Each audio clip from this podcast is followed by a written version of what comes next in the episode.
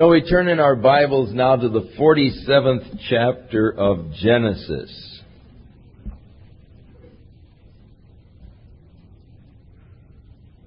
Joseph has been sold by his brothers as a slave to the traders going to Egypt. In Egypt, he is resold and purchased by a man named Potiphar, who was the chief captain of the Pharaoh's guard. God prospered him and blessed him in Potiphar's house. Potiphar's house was blessed because of Joseph's being there. He made Joseph the head over everything he had. But Potiphar's wife set her eye upon Joseph, sought to seduce him. When he refused her seductive ways, she became angry, accused him of attempted rape, and Joseph was placed in prison in Egypt with an indeterminate sentence. There in prison, God blessed him, and he came in favor of the uh, captain over the prison, and he turned the whole prison over to Joseph.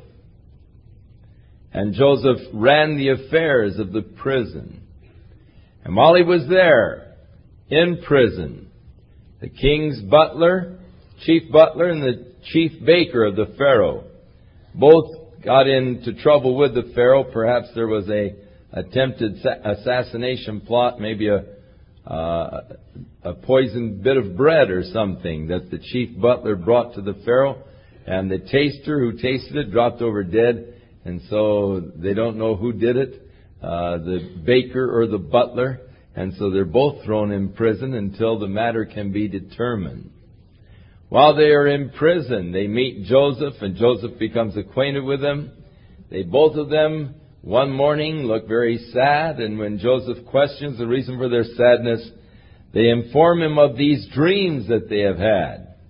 Uh, the butler uh, seeing a vine with three branches and clusters of grapes, and he squeezed the grapes into a cup and carried it to the Pharaoh. Joseph said, Oh, that's a good dream. It means in three days you're going to be restored to your old position and you'll be bearing the Pharaoh's cup to him once again.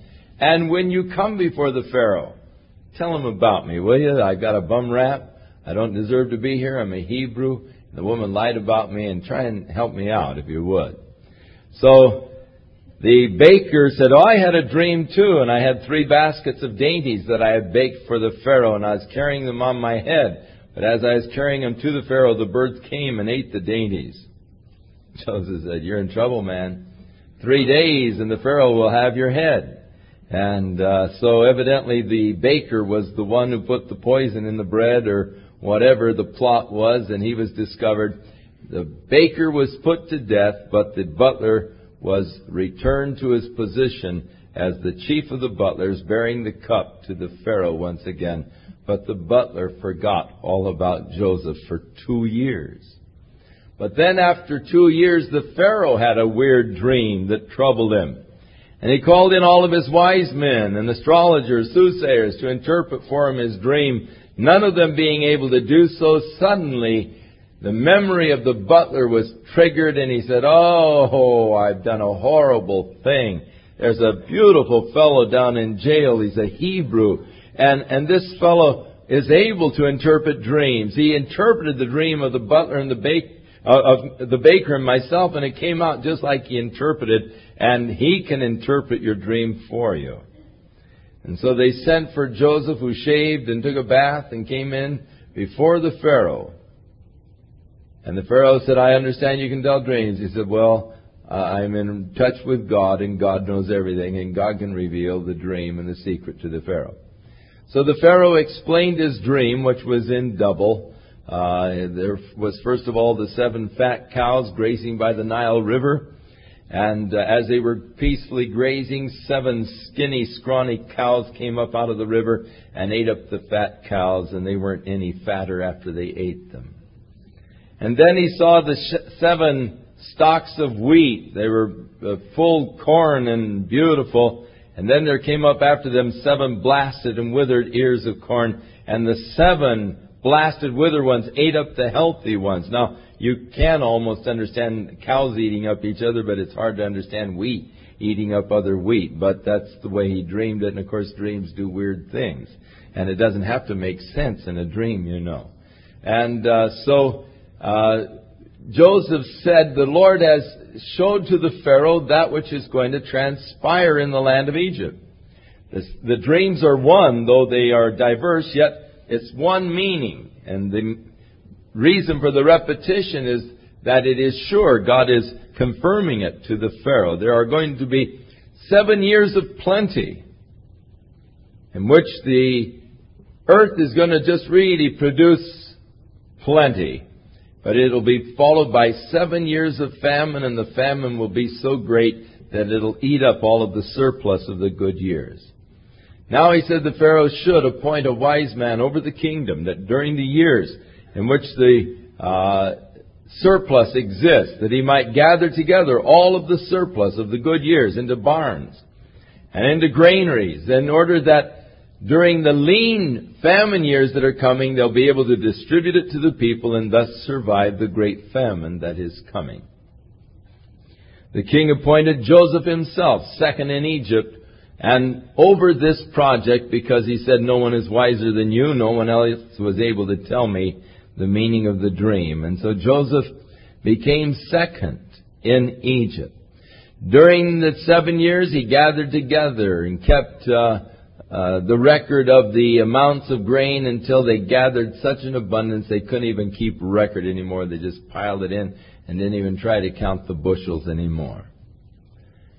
And then began the seven bad years, and the famine extended beyond the borders of Egypt and up in Canaan, where Joseph's family lived. Jacob looked at his sons and he said, Why are you guys looking at each other? I understand they have wheat down in Egypt. Go down and buy us some. And so ten of Joseph's brothers came down to Egypt to buy wheat. Joseph recognized them when they came in. They didn't recognize him. He gave them a bad time, accused them of being spies, kept one of them hostage while he sent the other nine back and said, Don't bother to come again unless you bring your youngest brother with you the next time and prove you are not spies. After a lot of haggling, Jacob, first of all, totally unwilling to let Benjamin go, finally relented, and Judah became surety for Benjamin and they came down again to Joseph to buy wheat. And uh, after a series of incidences, Joseph revealed himself to his brothers who he really was, and he told them to bring their father down to Egypt because there were five more years of famine that were yet to follow. And Joseph said, I will nourish you and take care of you here. And so that brings us up to chapter 47. Then Joseph came and told the Pharaoh and said, My father and my brothers and their flocks and their herds and all that they have are come out of the land of Canaan, and behold, they are in the land of Goshen. Now, the land of Goshen was actually near the Nile Delta. It was actually in the Nile Delta, and it was in the northeast part of Egypt. For the most part, the Egyptians had populated the south and western part of Egypt. But up here in the Nile Delta was a very fertile land. It was great for cattle grazing, and the Egyptians didn't care much for cattle grazing or sheep herding, and so uh, it was an area that wasn't very populated as far as the Egyptians went, and yet very fertile uh, area. So Joseph placed his family there in the area of Goshen. And he took some of his brothers, that is, five of his brothers, and he brought them uh, before the Pharaoh. And the Pharaoh said unto his brothers, uh, What is your occupation? And they said unto Pharaoh, Your servants are shepherds, uh, both we and our fathers. Now, the shepherds were an abomination to the Egyptians for some reason or other, and yet there is a period in Egyptian history where they had pharaohs that were called the Hyksos kings. Hyksos meaning shepherds. And it is felt that it was at this time uh, that Joseph and, and the children of Israel were in Egypt that the dynasty of the Hyksos kings existed. And uh, thus there wasn't at this particular time such a uh, feeling against shepherds as there usually did exist in Egypt. And they moreover said to Pharaoh, For to sojourn in the land are we come. In other words, we aren't coming uh, as immigrant status. We're not trying to move in and take over your land. Our purpose isn't to stay here. Uh, we're just coming down to sojourn in the land. Uh, pointing out the fact that they were shepherds, pointing out the fact that they had brought their own herds and their own cattle, and not to immigrate into the land, but just to sojourn in the land. Now, uh, they may and they may not have known how long the sojourn was going to be. It all depends on whether or not they read the scriptures. Now, if they themselves had read the scriptures, they would know that they're going to be in Egypt for 400 years. That's a pretty good sojourn. But you remember back in the 15th chapter of Genesis where Abraham saw this vision. He had cut up these pieces of, uh, of the uh, rams and so forth and laid them out before the Lord. And he fought the birds off all day that tried to uh, eat the carcasses. And then in the night, uh, a fear of darkness came upon Abraham, and he saw the fire as it went between the uh, pieces of the sacrifice. And then the Lord explained to Abraham what was going on, how that his descendants were going to go down into Egypt, and they would be there for 400 years, but then God would bring them out with great substance and so forth. So the 400 years in Egypt was actually something that God had already revealed to Abraham. It was a part of the record, a part of the scriptures. And had they been uh, up in the scriptures, they would have known that the time of the sojourn in Egypt would be 400 years. This, of course, is the fulfillment of that prophecy that God did give to Abraham uh, back there in Genesis. And so we've come to sojourn in the land. For thy servants have, have no pasture for their flocks, for the famine is sore in the land of Canaan. Now therefore we pray thee, let thy servants dwell in the land of Goshen. So they are making now the formal request from the Pharaoh that they might dwell in the land of Goshen. Because of the famine in their own land, they ran out of pasturage for their flocks. And Pharaoh spake unto Joseph, saying, Thy father and thy brothers are come unto you, and the land of Egypt is before them. In the best of the land make your father and brothers to dwell. In the land of Goshen let them dwell. And if you know of any of them uh, who are experts in uh, their uh, occupation, actually as herdsmen, then put them over all of my flocks. For the Pharaoh also had uh, a great deal of cattle. And Joseph brought in then Jacob, his father. And he set him before the Pharaoh, and Jacob blessed the Pharaoh, and Pharaoh said unto Jacob, How old are you? So he brought in now his, his ancient father. And Jacob immediately sort of takes command. Jacob blesses the Pharaoh. Now the Bible declares that the, the that the lesser is blessed by the greater. Uh, in in referring to how that when Abraham came back from the uh, victory over the five kings and Melchizedek came out from Salem to meet him, how that he blessed Abraham, and in the book of Hebrews, it is pointed out that the lesser is blessed by the greater. And so Jacob, in blessing the Pharaoh, as he comes in, he blesses the Pharaoh, pronounces a blessing upon him, and, and thus uh, immediately his, his position is recognized, and the Pharaoh says, How old are you?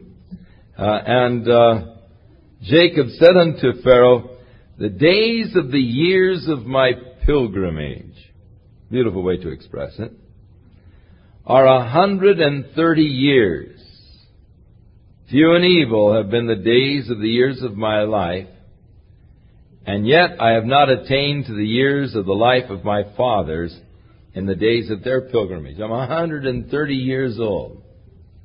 My days have been few and evil. Hard days. But even so, I haven't attained the years. Evidently, he was weakening and he knew he would never make it as long as his dad did. His dad lived to be 175, and uh, so, and his great uh, and his grandfather 180. So I'm not going to make it as far as they did. Actually, we see now a a declining of longevity. Each generation uh, is living shorter and shorter after the flood. Uh, those that Shem and those that survived the flood seem to live for a long period, but immediately we see a, a drop off in the uh, longevity, probably as the result of this protective canopy of water being removed from around the earth. As long as there was that protective canopy of water in space, it no doubt protected the earth from much of the cosmic radiation. It is the theory today of many of the scientists that uh, the aging process is actually caused by this cosmic bombardment that our bodies are subjected to daily all of these cosmic uh, little uh, what neutrinos and all that come shooting through the earth and and uh, come to us from outer space. They go right through your body, but somehow they upset your uh, your cell structure, so that in time they they begin to create mutant cells and they begin to create the aging process. If it weren't for this cosmic bombardment, it is possible that the body would continue to rejuvenate itself uh, for much longer periods of time. But uh, such was the case prior to the flood. After the flood, there was a definite diminishing of the lifespan. And so now, here at 130, Jacob's an old man. Uh, whereas before the flood, he had just been thinking about getting married at that point and starting to raise his family, you know. And Jacob blessed the Pharaoh. So again he blessed him, and he went out from before the Pharaoh. And Joseph placed his father and his brothers, and gave them a possession in the land of Egypt, in the best of the land, in the land of Ramesses, as Pharaoh had commanded. So the area of Goshen where later on, under slave labor, the Israelites would build the city of Ramesses. And so, uh, in this area, on the delta of the Nile River, the, the good land for pasturage especially, there's where they established themselves.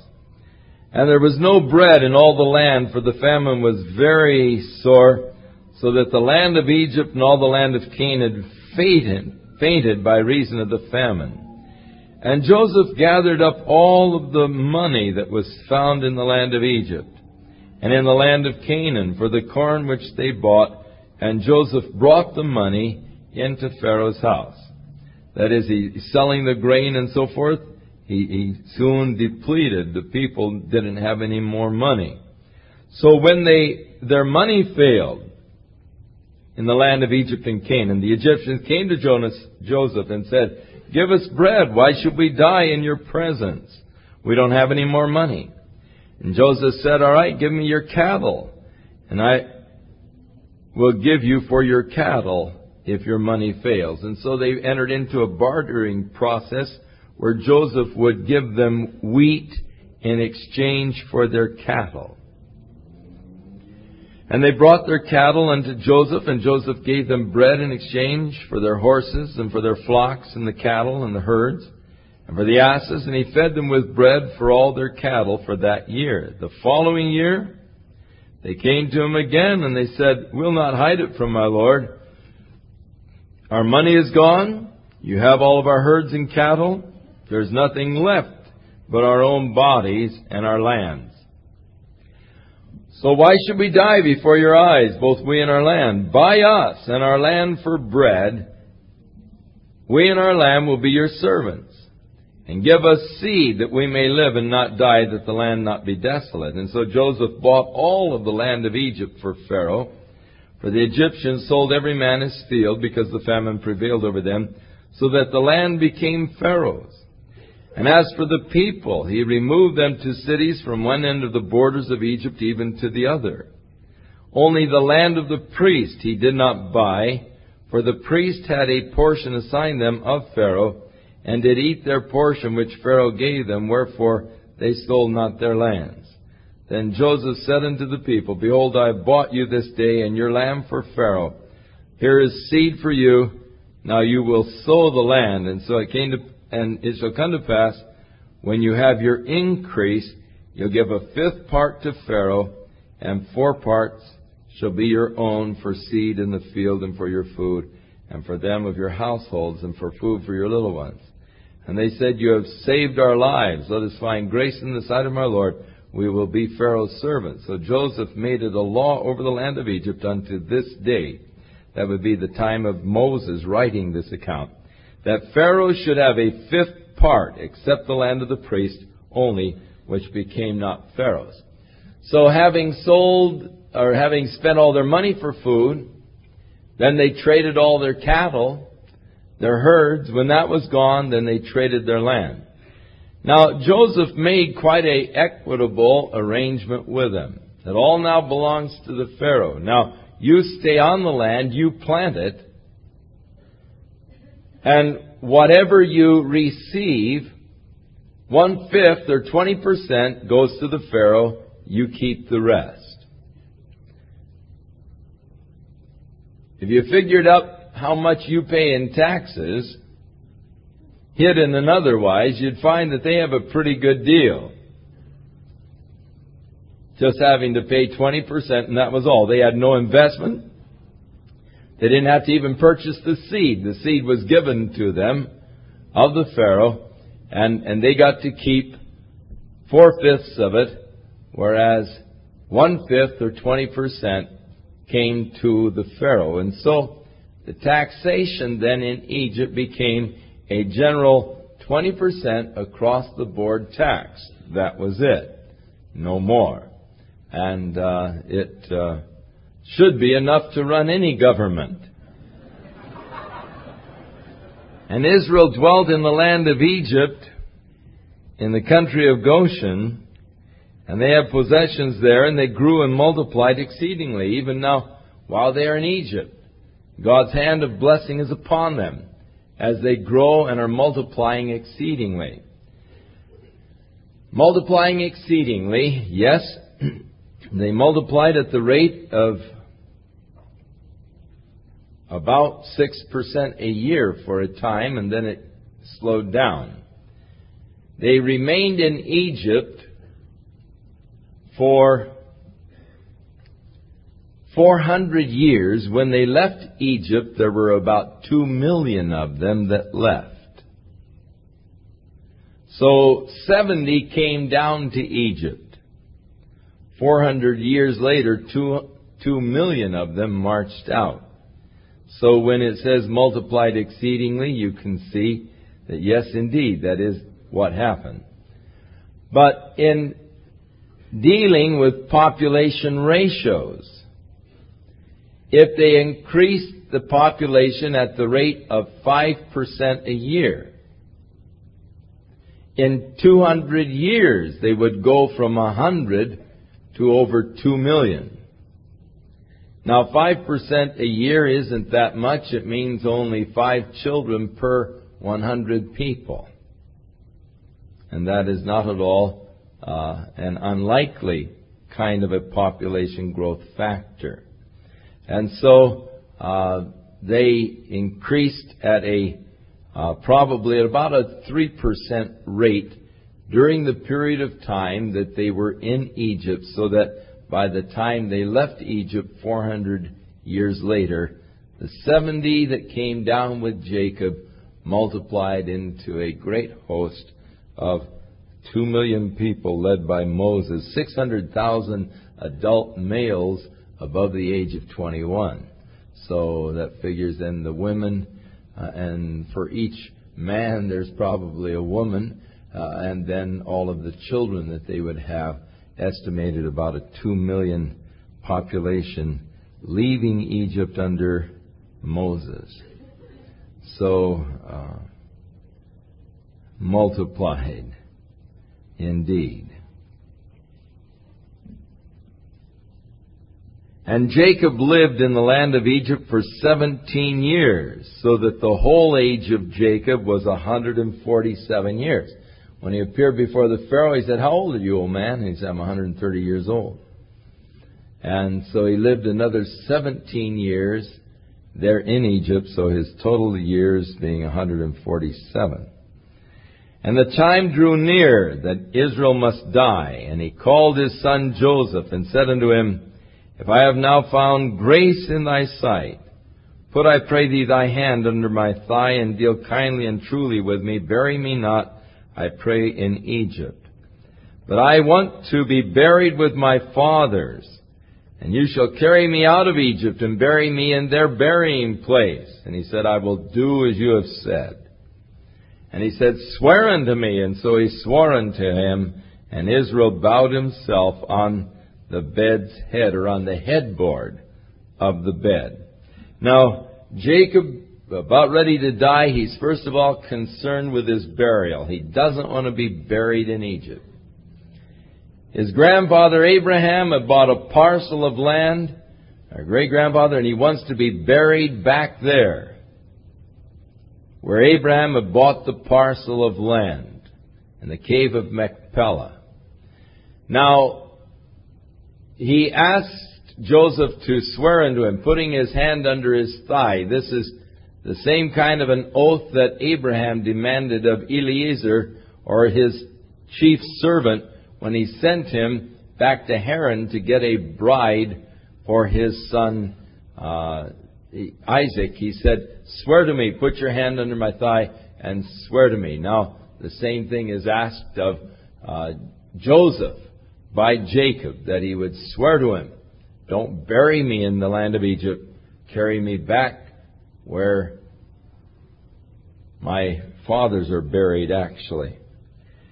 Where Leah was buried and, and the rest of uh, his, his grandfather and grandmother and father and mother. So it came to pass after these things that one told Joseph, Behold, your father's sick. He's dying, and so Joseph grabbed his two sons to go and visit his father for the last time Manasseh and Ephraim. And one told Jacob and said, Behold, your son Joseph is coming unto you.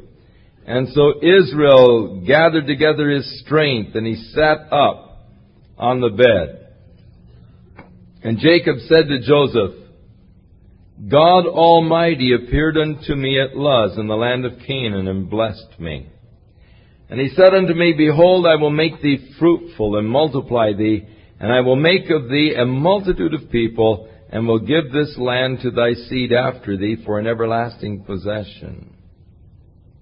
And now thy two sons, Ephraim and Manasseh, which were born unto thee in the land of Egypt before I came into the land of Egypt, are mine even as Reuben and Simeon, they shall be mine.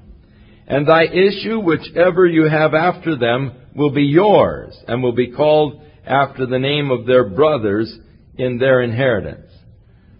And as for me, when I came from Padan, Rachel died by me in the land of Canaan in the way, and when there was yet but a little way to come to Bethlehem, and I buried her there in the way of Ephrath, the same as Bethlehem. And Israel beheld Joseph's sons and said, Who are these? And Joseph said to his father, They are my sons, whom God hath given me in this place.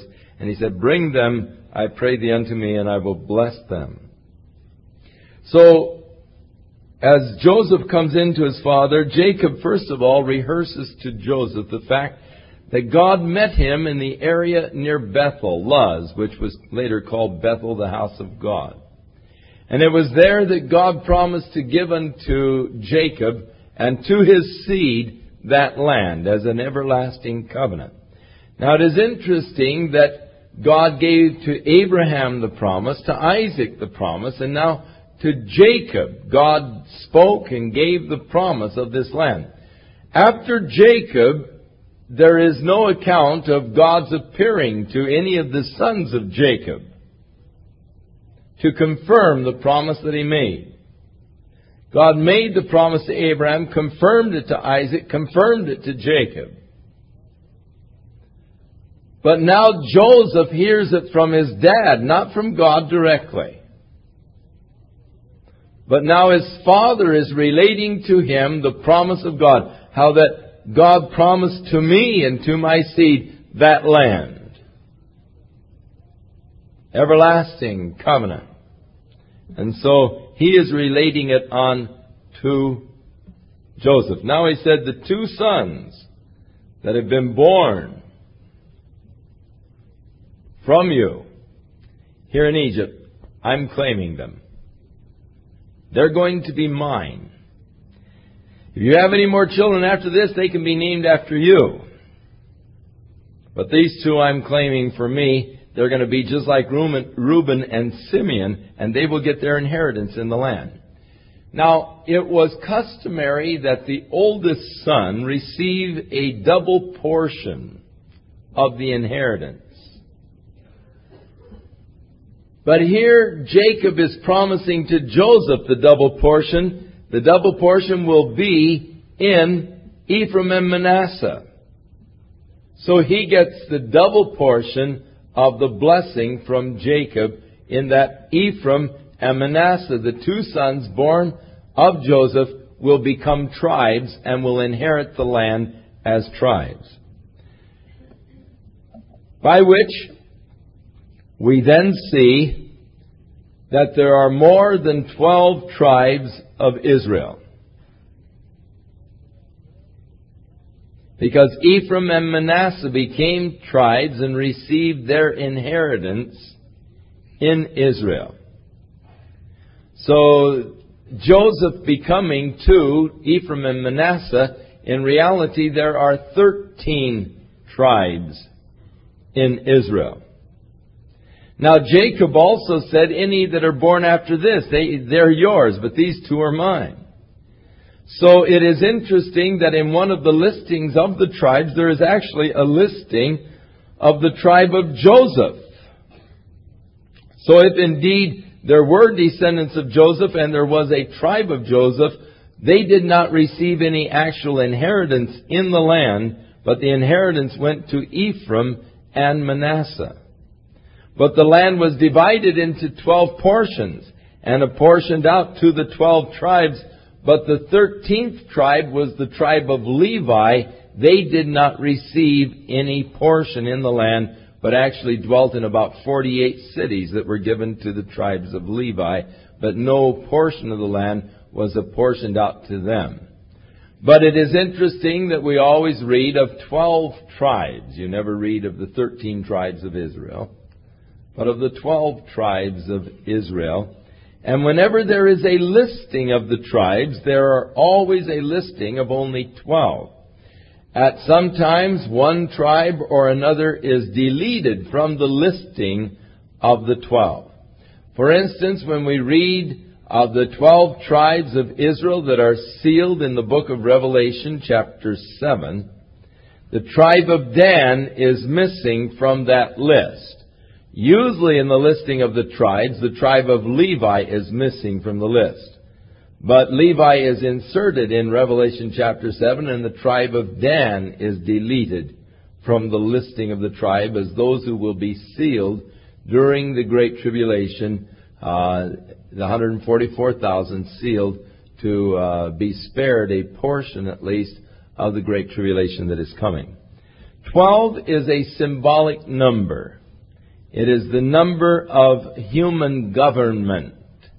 And that is the reason why you have 12 apostles, 12 tribes, though uh, there may be more than the 12 in talking about governmental purposes, there are always 12 listed and only 12 for the purpose of human type of government. 12 is the number of human government. So, the 12 tribes of Israel, though in reality there were 13 actual tribes, or possibly, if indeed the tribe of Joseph existed separate from Ephraim and Manasseh, you had 14 tribes, but never a listing of 14, only of 12.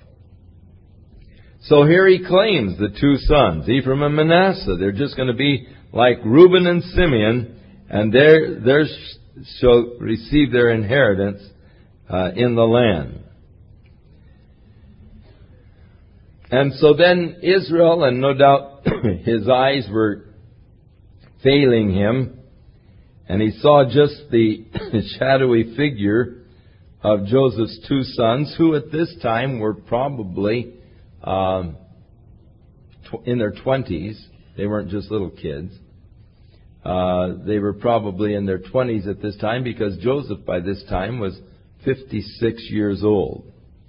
And uh, so uh, his sons are in their early 20s at this point. And so uh, Jacob sees these two others and he said, Who are these? And Joseph answered, These are my two sons, Manasseh and Ephraim. And Joseph thought that they bring them near to him, and he kissed them and he hugged them. And Israel said to Joseph, I had given up ever seeing your face, and lo, God has even shown me your children. Uh, he, he had really figured that he would never be able to see the face of Joseph again, but God in his grace, not only did he get to see Joseph again, but Joseph's children. And Joseph brought them out from between his knees, and he bowed himself with a face to the earth. And Joseph took them both Ephraim in his right hand toward Israel's left hand, and Manasseh in his left hand toward Israel's right hand, and brought them near unto him. And Israel stretched out his hand, and laid it upon Ephraim's head, who was the younger, and his left hand upon Manasseh's head, guiding his hands wittingly, for Manasseh was the firstborn. So, as Joseph brought the two sons up to his father, in order that they might receive a blessing from his father, he brought them up so that Jacob's right hand would rest upon Manasseh, and his left hand would rest upon Ephraim. Because Manasseh was the older, and thus the first blessing to go to the older son. But as he brought them up in this order, that the old man might just lay his hands on the two boys, the old man crossed his hands. And he put his right hand over here on Ephraim and his left hand over here on Manasseh and began uh, to bless them. And Joseph said, wait a minute now, wait a minute, you got a mistake here, you know. And he says, let me alone, son, I know what I'm doing. And, and so, uh, Ephraim was then blessed and given a place of prominence over Manasseh, though he was not the firstborn. Now, this is not the first time this happened. Even with Jacob himself, the old man that was doing this. He was not the firstborn. Uh, his brother Esau was firstborn, and yet the blessing had come to him. And uh, so now he is doing the same thing with his grandsons, uh, crossing his hands and pronouncing the greater blessing upon Ephraim. And he blessed Joseph and said, God before whom my father Abraham and Isaac did walk, the God which fed me all my life long unto this day. That's an interesting phrase, isn't it? Recognizing that his provision, the bottom line, had come from God. Sure, he'd been out there working. Sure, he'd been out there taking care of the cattle and the sheep and so forth. And yet, when it comes right down to it, I depend upon God for my sustenance. If God doesn't sustain me, I'm not going to be sustained. God has fed me all the days of my life. And the angel which redeemed me. Now this is interesting. He blessed Joseph and said, God, before whom my father Abraham and Isaac did walk, that is, God the Father, The God which fed me all the days of my life to this day, that would be the work of the Holy Spirit in the ministry to the saints. The angel which redeemed me from all evil, that would be the work of Jesus Christ, the Redeemer. And so here you actually have the Trinity of God being mentioned in the prayer of Abraham. God of my father, Abraham, Isaac, and Jacob. The God who has fed me, the angel of the Lord who redeemed me. Bless the lads. And let my name be named on them, and the name of my fathers, Abraham and Isaac, and let them grow into a multitude in the midst of the earth. And when Joseph saw that his father had laid the right hand on the head of Ephraim, it displeased him. And he held up his father's hand to remove it from Ephraim's head to Manasseh's head. And Joseph said to his father, Not so, father, for this is the firstborn. Put your right hand on his head. And his father refused and said, I know it, my son, I know it. And he also shall become a people. And he also shall be great, but truly his younger brother shall be greater than he and his seed shall become a multitude of nations. And he blessed them that day, saying, In thee shall Israel bless, saying, God make thee as Ephraim and as Manasseh. And he set Ephraim before Manasseh. And Israel said to Joseph, Behold, I am dying, but God shall be with you, and bring you again unto the land of your fathers. Moreover, I have given to you one portion above your brothers, which I took out of the hand of the Amorite with my sword and with my bow. And so one portion more, two portions going to Joseph, and thus the birthright being passed on to Joseph, his receiving of the two portions. And Jacob called his sons and said, Gather yourselves together, that I may tell you that which shall befall you in the last days. This is probably the grandest hour of the old man Jacob. He had had some pretty rough hours. Life had been hard. As he said to the Pharaoh, My days have been 130 years, and few and evil are the days of my pilgrimage. They have been tough years, but he rose to the grandest hour in the hour of his death.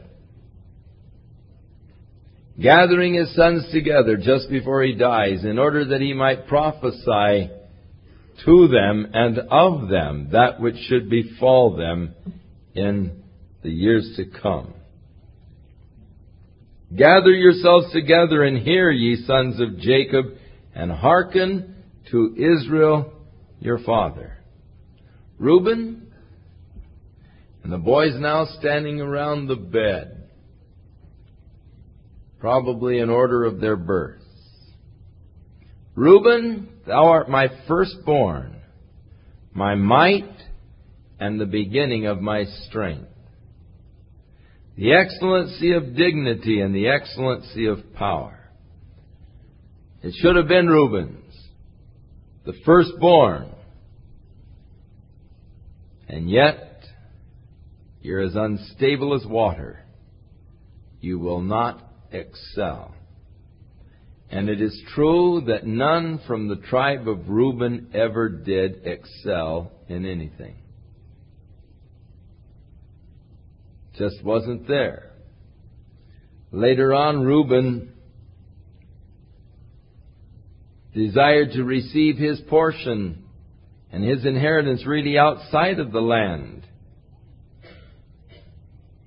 And he never did excel. The tribe never did excel. Because you went to thy father's bed and you defiled it, you went up to my couch. Actually, you remember that earlier in the story it tells how that uh, Reuben went to his father's concubine Bilhah.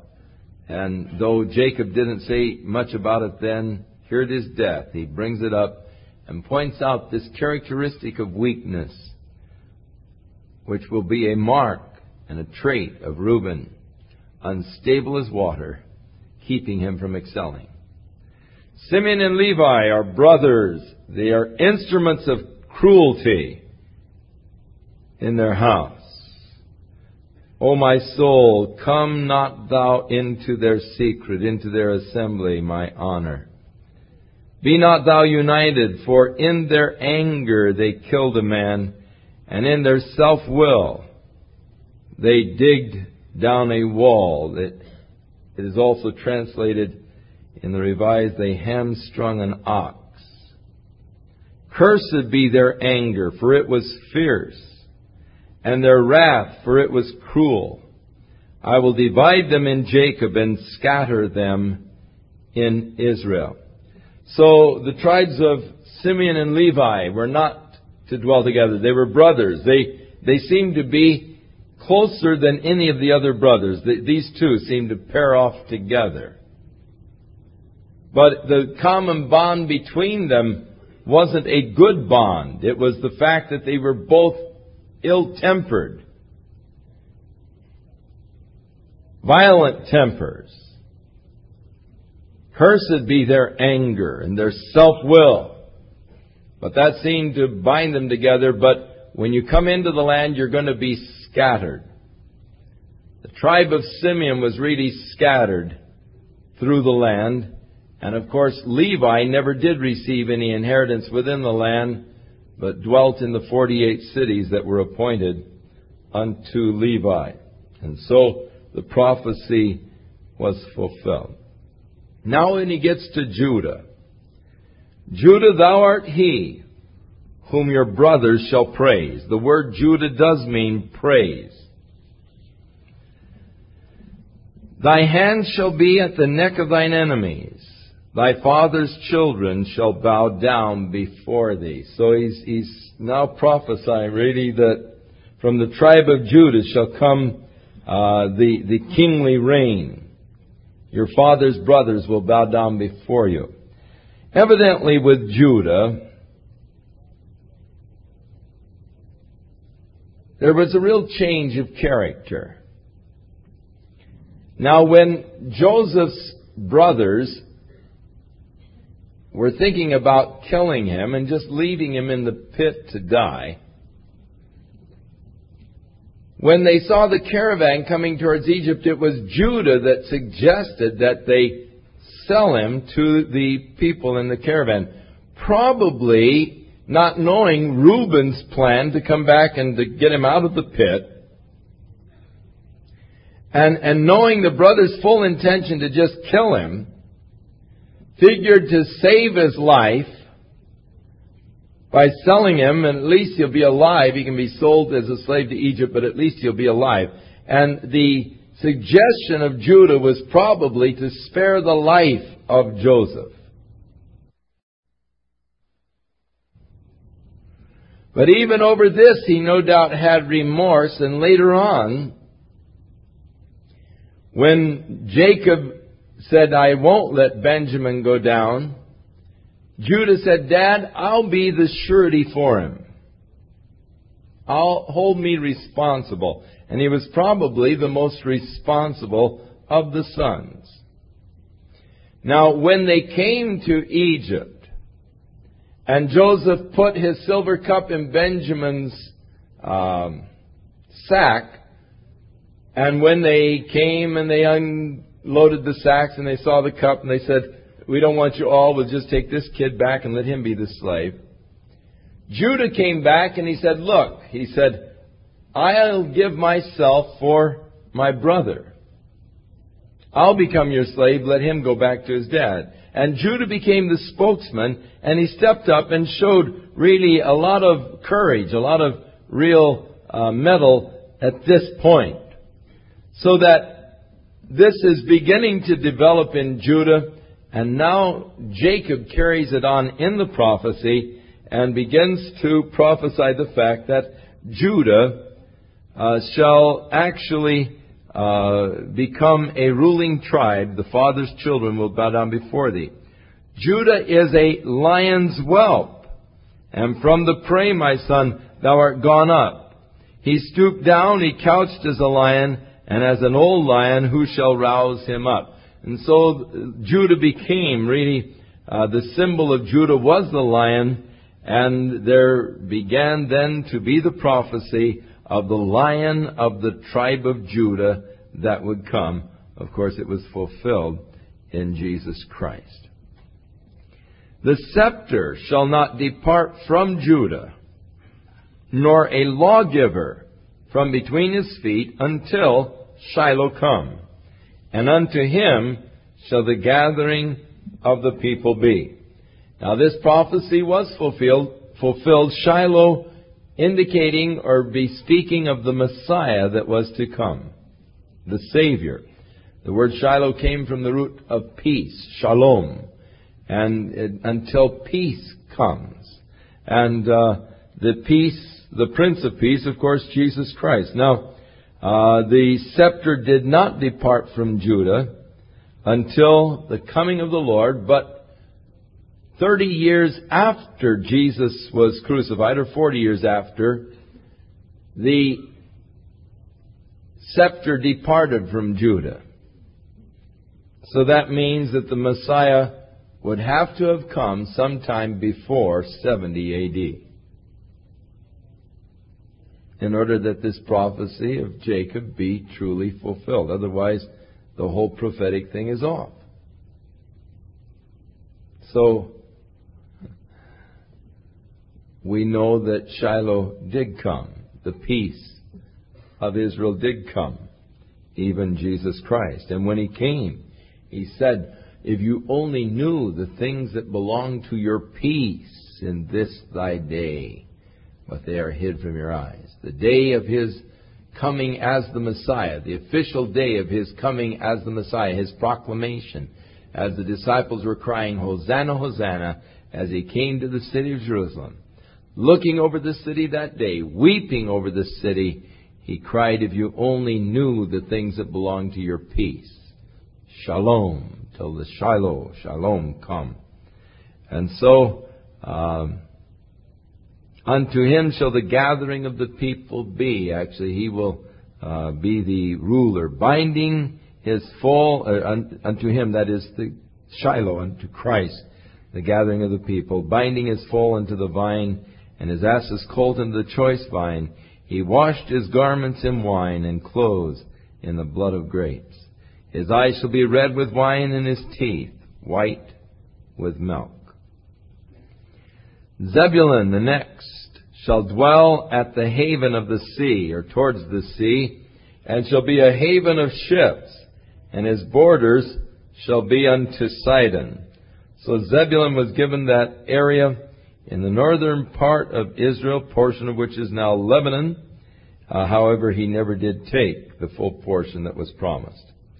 Issachar is a strong ass couching down between two burdens.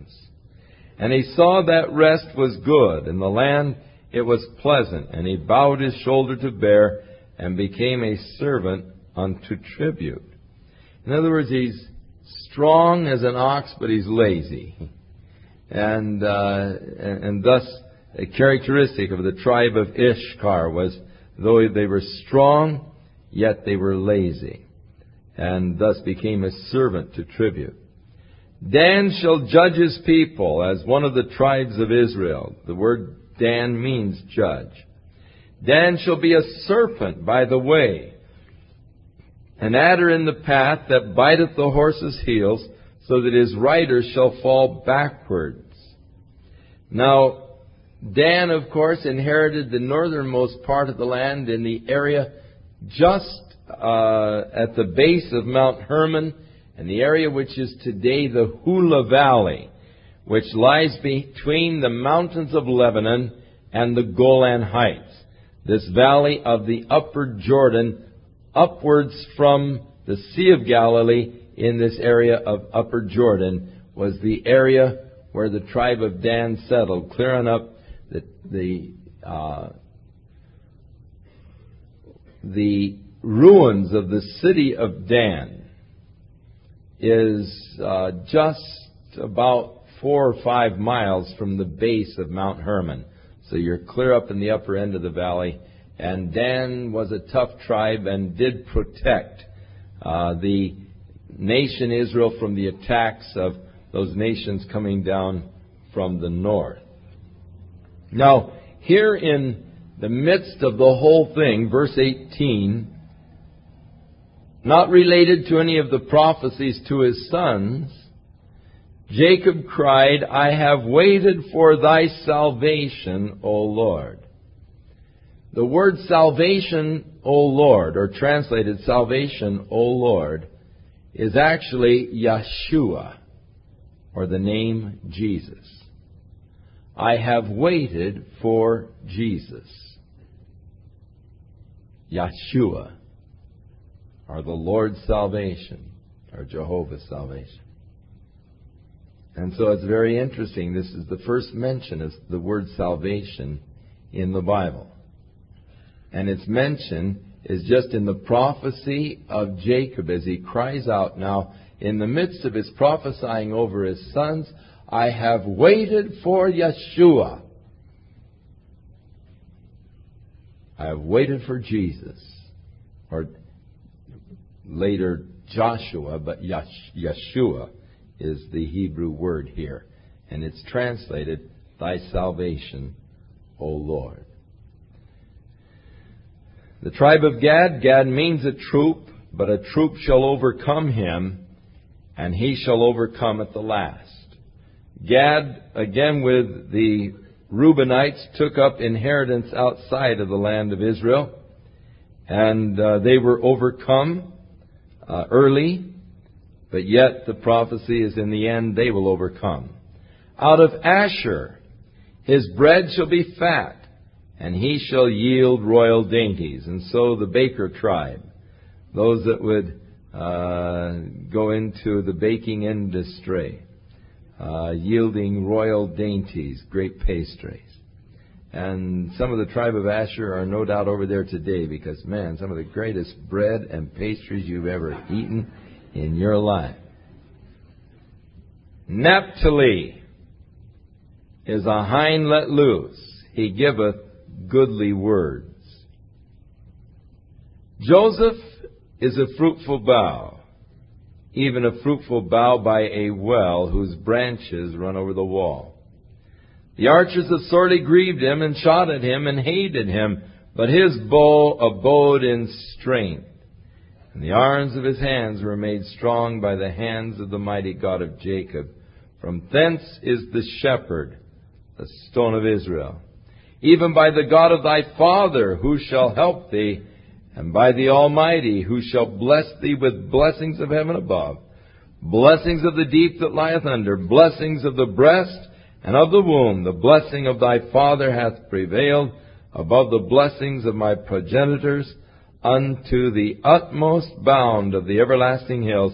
They shall be on the head of Joseph and on the crown of the head of him that was separate from his brethren. Joseph separate from his brethren. A beautiful individual, the great blessing that was pronounced upon him. He was a fruitful bough. He would be a fruitful person. Tribes of Ephraim and Manasseh became great and fruitful tribes a bough whose branches run over the wall. So not only being blessed, but becoming a blessing to others. And though he was to go through great trials and did endure great trials, the archers have sorely grieved him, shot at him, hated him. All of those arrows of hatred and bitterness and jealousy and envy and temptation and false imprisonment and lies shot at him, and yet his bow abode in strength. No retaliation, no striking back. Willing to commit judgment to God, to whom judgment belongs. Turning the other cheek. His bow abode in strength, and the secret of his strength was that his hands, the hands of his arms, were strengthened by the mighty hand of Jehovah. God was holding his hand. God was giving him the capacity to restrain. His capacity was a, not a natural capacity, it was a supernatural capacity. He was being held by God in restraint. And God can hold us in restraint. I think that we as Christians too often are willing to excuse the demonstrations of our old nature saying, well, that's just me. Yes, that's just you. Curse you. God wants to make a new you. God wants to help you. God wants to strengthen you. And we're not to just live in a peaceful coexistence with our old nature and with our old man. We, by the Spirit, are to mortify the deeds of the flesh. And we just can't pass things off as, well, that's just the way I was born. That's the way you were born in corruption from your parents, but you've been born now by incorruptible seed. You're supposed to be different. And if you're not different, something's wrong with you. Or wrong with your experience with God. Because anyone who is truly born of God is going to manifest a changed life and a changed nature. The purpose of being born again is that you might have a new nature, a nature now after the Spirit, no longer after the flesh. That which was born of the flesh is flesh. Crucify it. Renounce it. Learn to hate it. In order that we might live and walk now after the new nature, the nature of Christ, born of His incorruptible seed. I now have a new nature, for if any man is in Christ, He's a new creature. The old things are passed away. Everything has become new. And if you're still going around manifesting the old nature all the time and giving way to the old nature and giving place to the old nature, something is definitely wrong with your relationship with God and you need to repent and reckon that old man to be dead. Don't coddle it. So many people are proud of their nasty temperaments. Proud of their ability to tell people off. And they've given away so many pieces of their mind. There's very little left. Nothing to be proud of. It's something to be ashamed of. God forgive me. I reckon that old man, that old nature to be dead. I don't want him. I don't want any part of him. I desire that new nature after Christ, that nature of love and tenderness and forgiving and kindness and compassion. I desire that Christ be formed in me and his likeness within me and thus give no place to the flesh, make no provision for the flesh to fulfill its desires. And as Christians, unfortunately, too many are making provision for the flesh to fulfill its desires. And you're not really walking after the newness of life in Christ Jesus, walking after the Spirit. And thus, you are a monstrosity. You're still a spiritual infant. Though maybe you trace your born again experience back some 15, 20, 25 years, you have never developed spiritually. You still don't know how to talk. You still can't walk. You're still there rattling your crib and demanding that people bow and acquiesce to your wishes and your demands, feed you when you're hungry, rock you when you're upset, and, and just to take care of you as a little infant, and you've never grown, you've never developed. And that's all right for a stage of your Christian experience when you're first coming into Christ and all. That's fine that you be coddled and taken care of and be fed and all, but it's time that you grow up. But Spiritual immaturity is a great tragedy. And as the scripture said, at the time when you should be actually able to eat meat, you still have need of milk. Because you've not been able to take meat up till now, and even now, he said, you're not able to bear it. So I still have to feed you with the milk of the Word. But at the beginning, you are to desire the sincere milk of the Word that you might grow. But there comes a time when we grow beyond the bottle itself and we need nourishment other than just the bottle. You need to grow up. You need to renounce the old nature and the old man. And we need to begin to seek that nature of Christ to be perfected in us that we might be what God wants us to be. And so Joseph, the secret of his strength was God was holding him. God will hold you. God will help you. God will give you control.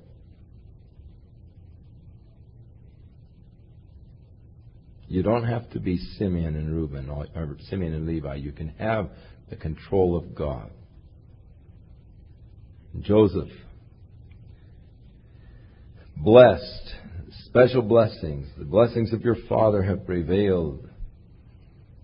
The blessings of the progen- uh, progenitors unto the utmost bound of the everlasting hills. They'll be on the head of Joseph. Benjamin shall raven as a wolf.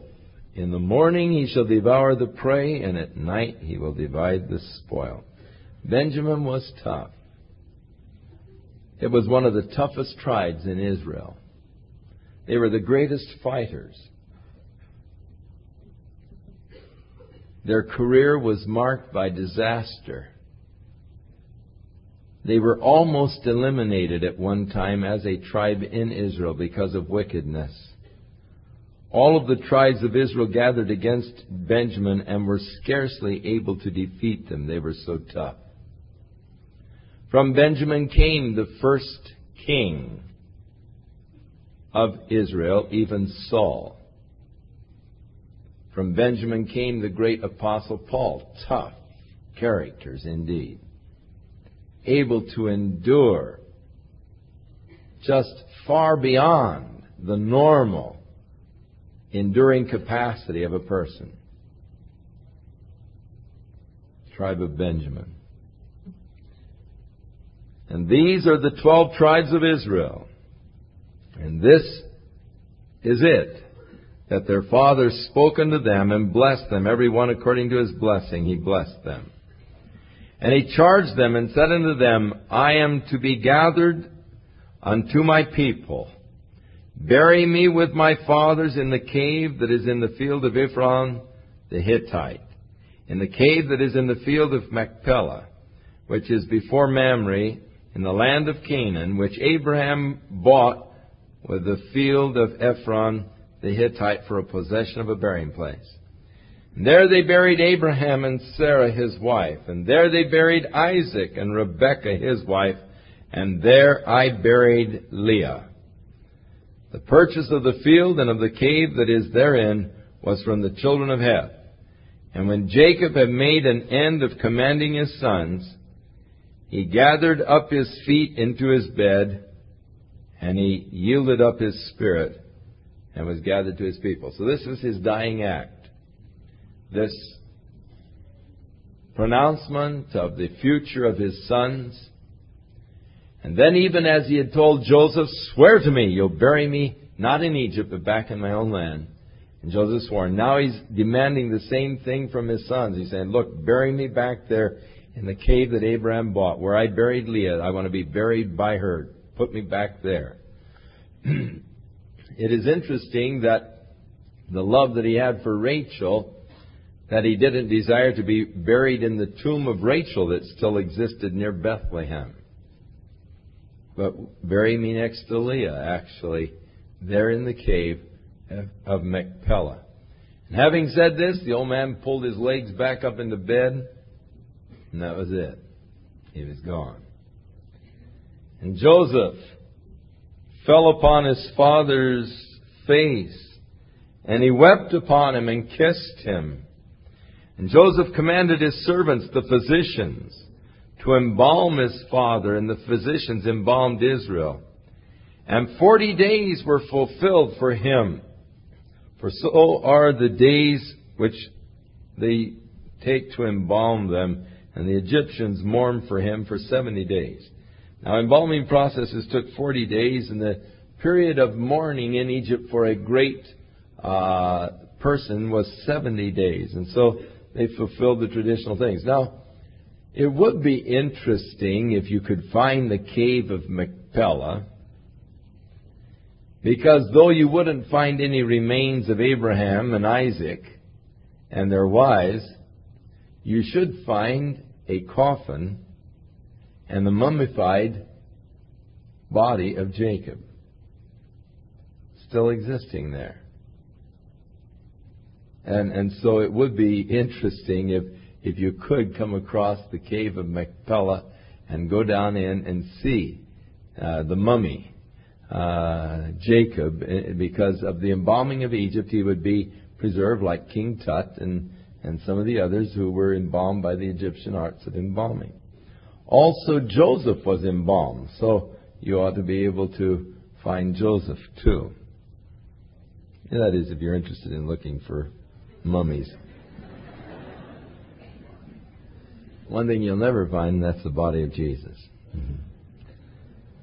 And when the days of his mourning were over, Joseph spoke to the house of Pharaoh, saying, If now I have found grace in your eyes, speak, I pray you, in the ears of Pharaoh, saying, My father made me swear, saying, Lo, I am going to die.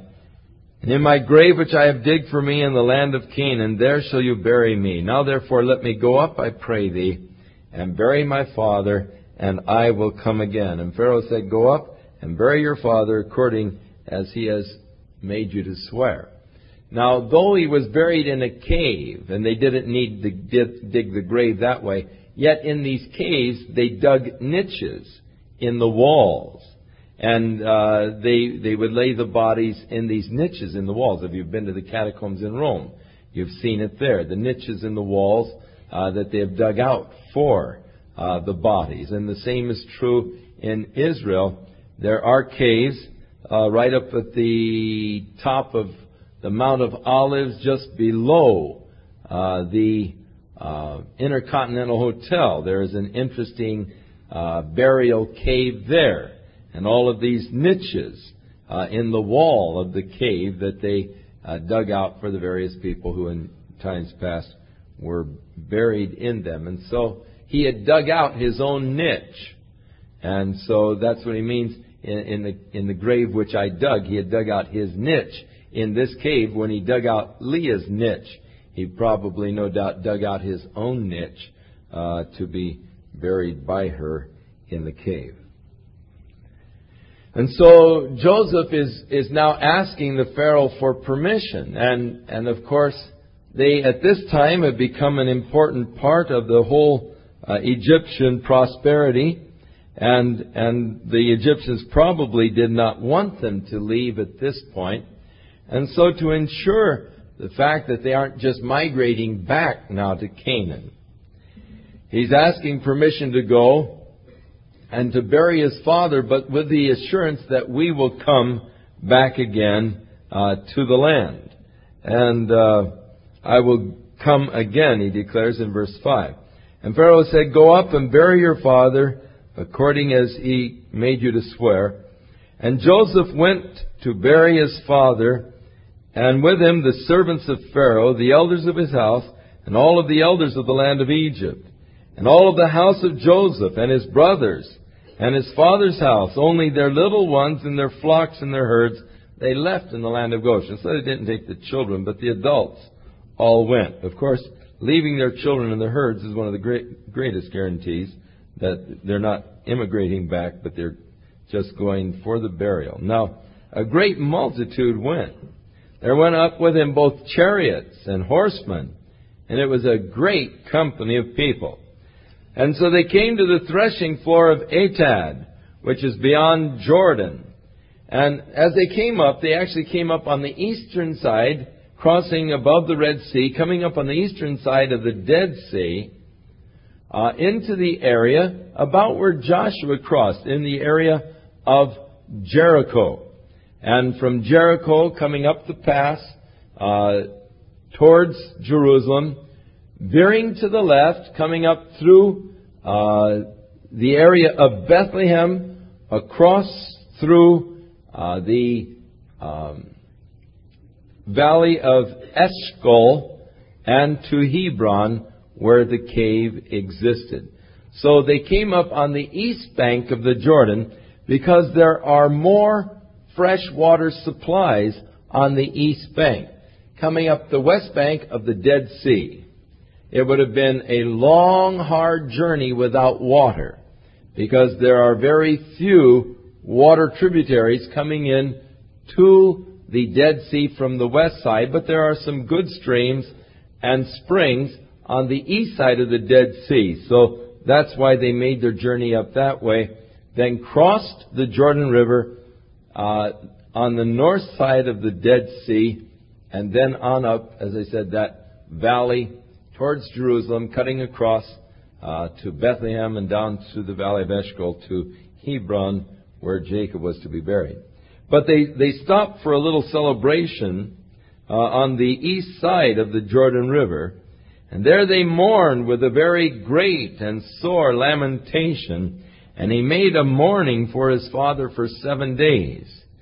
And when the inhabitants of the land, the Canaanites, saw the mourning in the floor of Atad, they said, This is a grievous mourning to the Egyptians.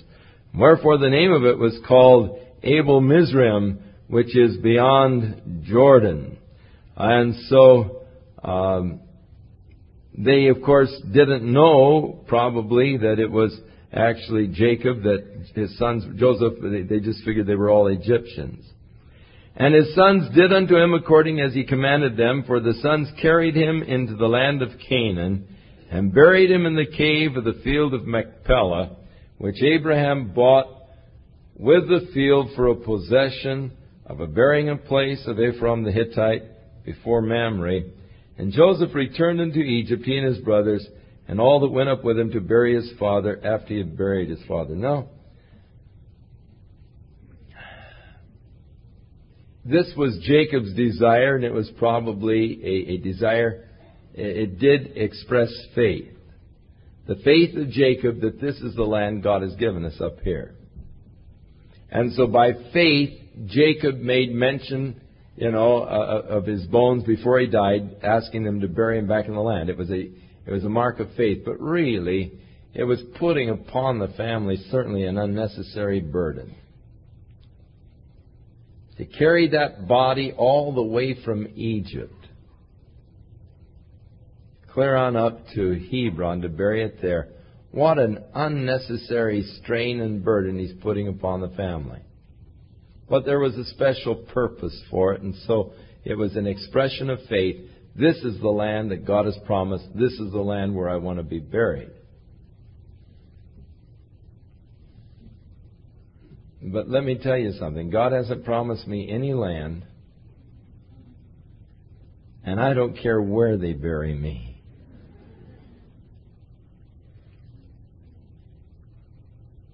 Because I think that we make much too much fuss over the old house. Once the Spirit has departed, all it is is an empty shell. It's the tent in which the person used to dwell. But they now have a building of God, not made with hands, eternal in the heavens. And I think that we make much too much fuss over the old tent. Um, sure, we sorrow, and there's nothing wrong with sorrowing. Surely we grieve, and that's only natural. We're going to miss them. We can't help but miss them. And there's nothing sinful or wrong with sorrowing or grieving because a loved one has been taken from us. But to make a big fuss over the body, to get all upset because the casket, you know, just isn't what you wanted, or the florist didn't fix the flowers just right, and you know, to have a big old, you know, thing, that's such a shame.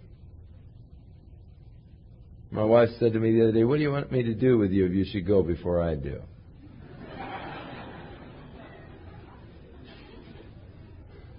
I said, I really don't care. Cremate me if you want and scatter my ashes in a big surf.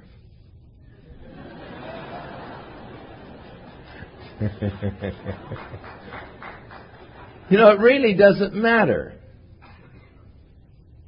Once I leave this old tent, it really doesn't make any difference. You say, oh, but cremation can a Christian be cremated? I look upon cremation as just a speeding up of nature's process. Cremation will do in 37 minutes what nature will do in 37 years. I see no problem with it spiritually. You know, in time, if there were going to be time, the body is just going to go back to the dust again, the tent. But the tent is me, it has never been me. It has only been the place where I have been living. Now we learn to relate people to the body. And that is rightfully so. But once the person's spirit leaves the body, we shouldn't relate them to that body anymore.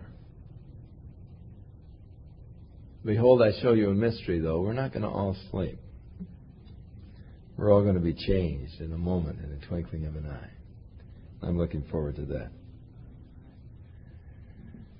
Now, when Joseph's brothers saw that their father was dead, they said, Aha, Joseph will now hate us and he'll certainly require from us all of the evil which we did to him. He's going to get even now. He's going to requite us all of that evil. And they sent a messenger unto Joseph saying, Your father did command before he died, saying, So shall you say to Joseph, Forgive, I pray thee now, the trespass of thy brethren and their sin. For they did unto thee evil, and now we pray thee, forgive the trespass of, thy, of the servants of the God of thy father. And Joseph wept when they spoke unto him. They sent messengers to Joseph saying, Your dad Jacob, before he died, said, Hey, treat your brothers all right, will you? And the brothers came in and said, You know, hey, we're the servants of your father's God. Please, you know, uh, forgive us the things that we've done. And Joseph wept before them. And his brothers also went, and they fell down before his face, and they said, Behold, we'll become your slaves. And Joseph said unto them, Don't be afraid, for am I in the place of God? Now, this is a very uh, illuminating phrase because it shows that Joseph has a right estimate of things. That is, that judgment belongs to God.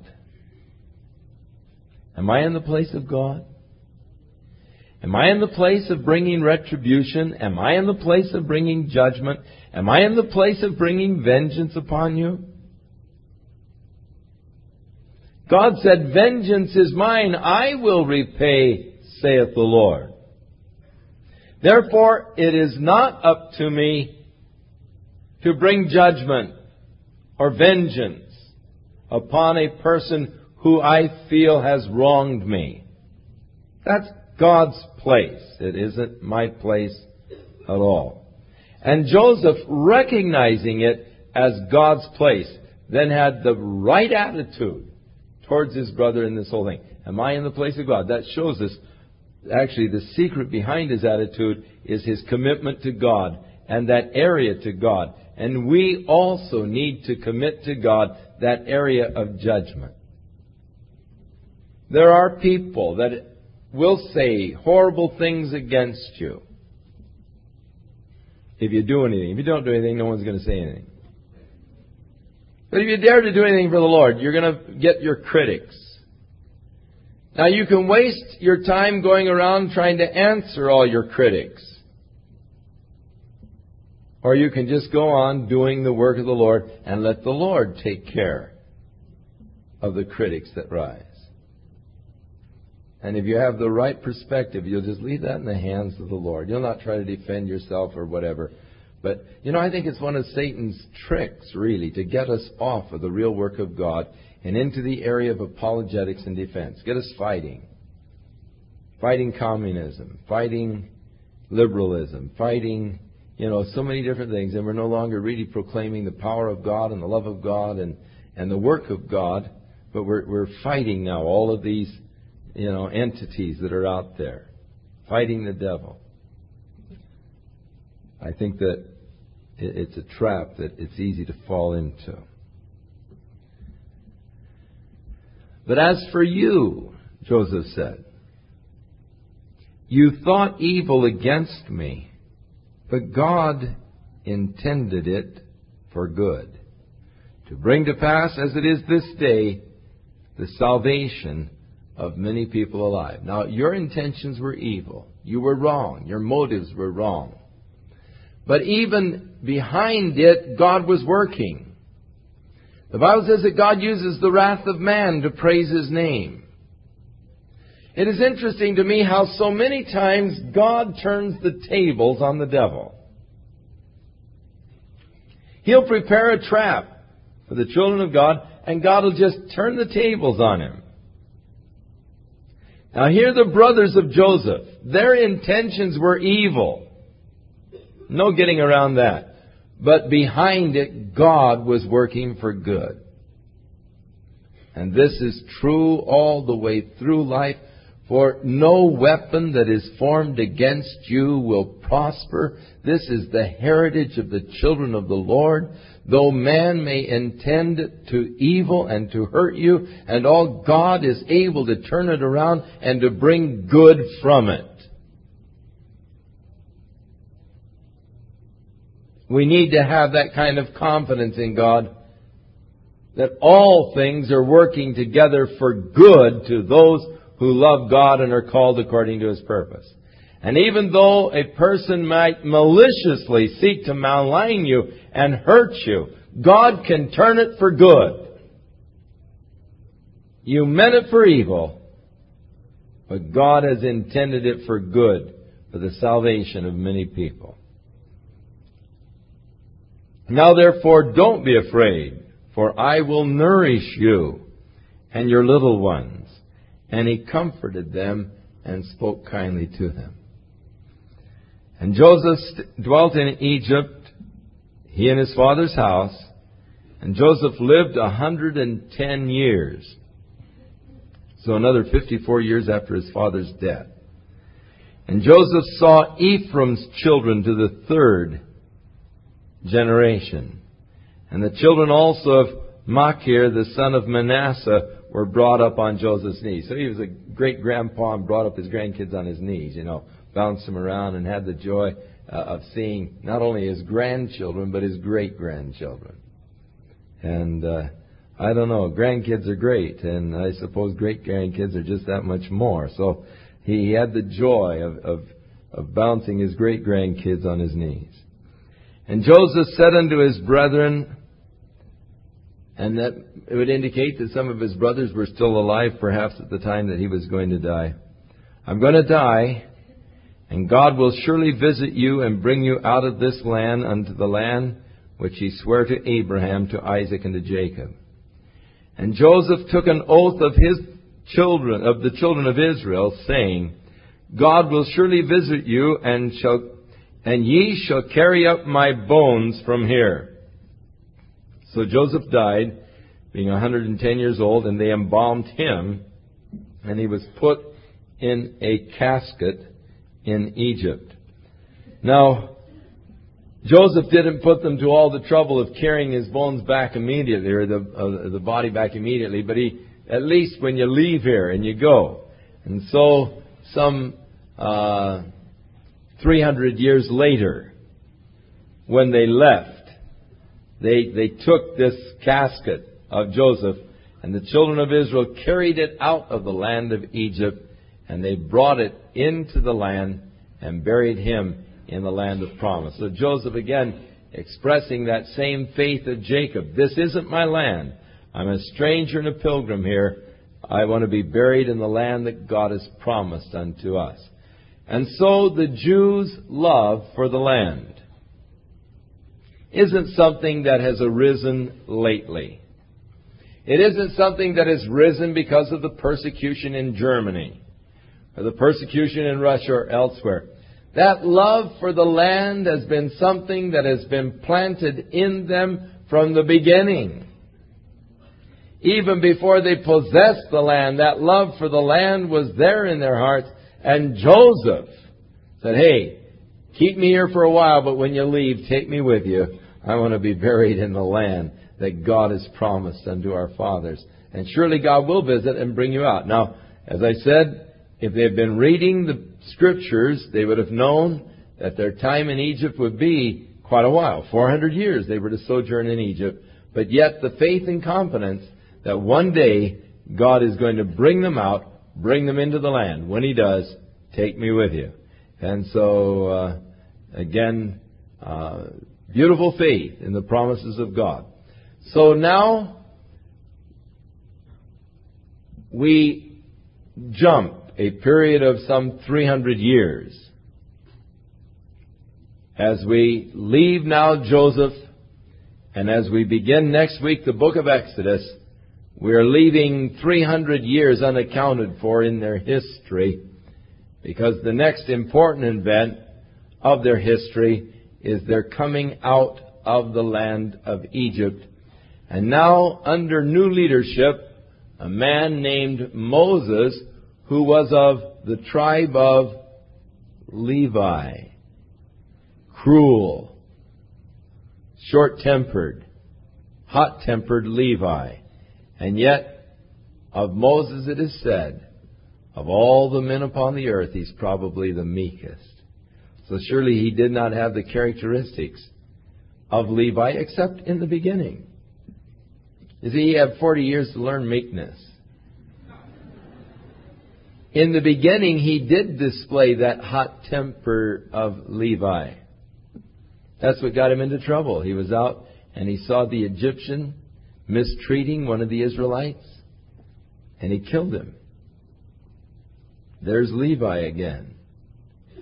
But by the time God was through with him after his 40 years out in the backside of the wilderness, there was a real change wrought in Moses, and he became one of the meekest men who ever lived. The changes that God is able to make in a human personality are really glorious. Taking a person from a fiery, hot tempered, no control to a meek, quiet kind of a spirit. The work of God in Moses' life. So we get into Exodus next week, the first five chapters. Shall we stand? May the Lord be with you and bless you. May His hand be upon your life this week. And may God work in your life in the changing of your nature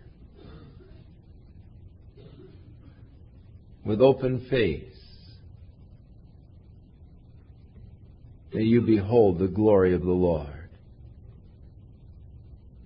And as you gaze into His glory, may His Spirit work in you, changing you from glory to glory into His image.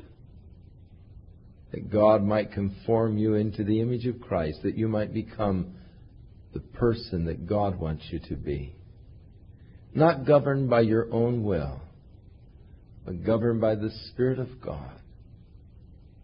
Reacting and responding, not after the flesh, but after the Spirit, that your life might be a testimony in your home, in the office, at your place of work, wherever you are, as that nature and character of Christ is revealed in you.